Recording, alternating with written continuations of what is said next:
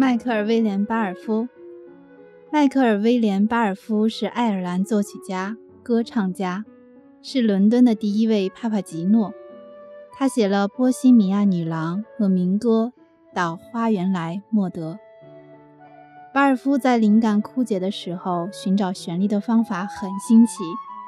他把音符、字母写在小纸片上，每个字母复制多个。然后从帽子底下一个一个摸出来，记下这随机的旋律、调性和节拍已经事先决定。它的某些旋律在同音上反复，肯定就是用这种方法写出来的。